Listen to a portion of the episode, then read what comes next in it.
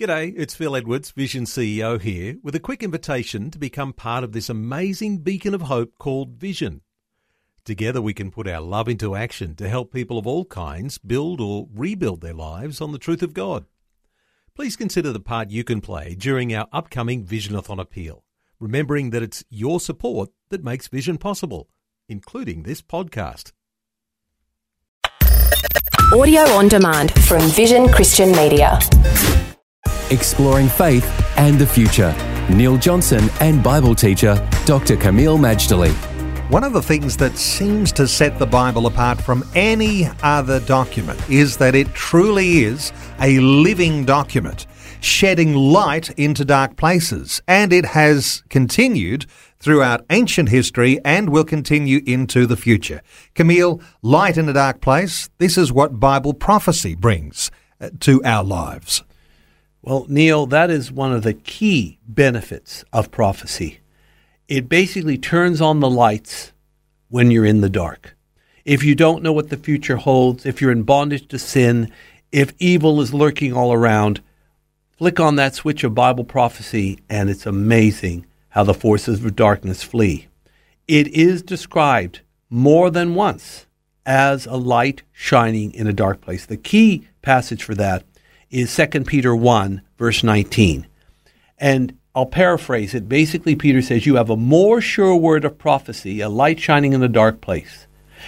He's basically saying Bible prophecy is the brightest light we have on this planet till Jesus, the light of the world, returns. That alone makes it so worthwhile. I'm also reminded of Proverbs 4:18. It's a favorite verse of mine. It says the path of the just is as a shining light, and shineth more and more to the perfect day.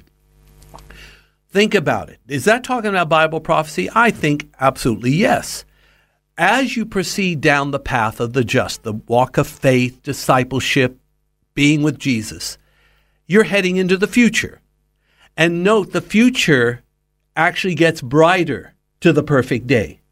Now, nowhere does it say the path of the just is the shining light that shines more and more. Oh, but for a brief time, you go through the tunnel of tribulation, terror, and sorrow, and then you emerge again into the light.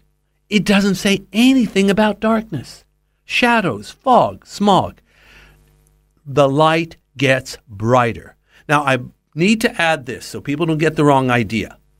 It doesn't mean there'll be no trouble or challenge or trial or persecution. And that's not what the verse is saying. What it's saying is, you will never, ever be in the dark again. Because think of it when we follow Jesus, the light of the world, we will not be in darkness, we will have the light of life. That's John 8 12. Prophecy is the testimony of Jesus, John 19, verse 10. Therefore, prophecy shines light in dark places. So, if we had an attitude that Bible prophecy for the future was all about the scary end times, then there's something in our attitude that should change because it really is bringing hope.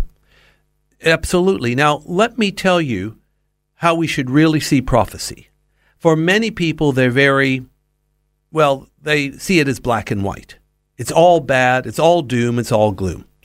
That's not what Bible prophecy about. There is, of course, cataclysms. There is an apocalypse. There is a tribulation, yes. But that's actually not the whole story. A better way to understand prophecy is it's not so much a time of doom and gloom, it's a time of contrasts. And this is perfectly found in Isaiah 60, verses 1 and 2. Because it says, Arise, shine, for your light is come, and the glory of the Lord is risen upon you. Wonderful. Prophecy is the bright light.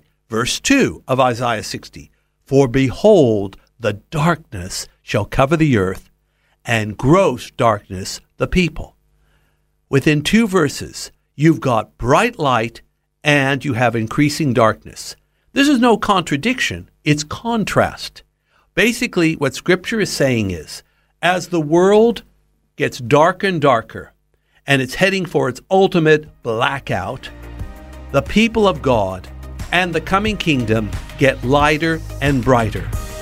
I know which side I want to be on, Neil, and I'm sure you do too. Faith and the Future with Neil Johnson and Dr. Kameel Majdali from Teach All Nations. For more from Dr. Majdali, including books and DVDs on prophecy, Bible commentaries, plus today's and other episodes of Faith and the Future, go to vision.org.au. Thanks for taking time to listen to this audio on demand from Vision Christian Media. To find out more about us, go to vision.org.au.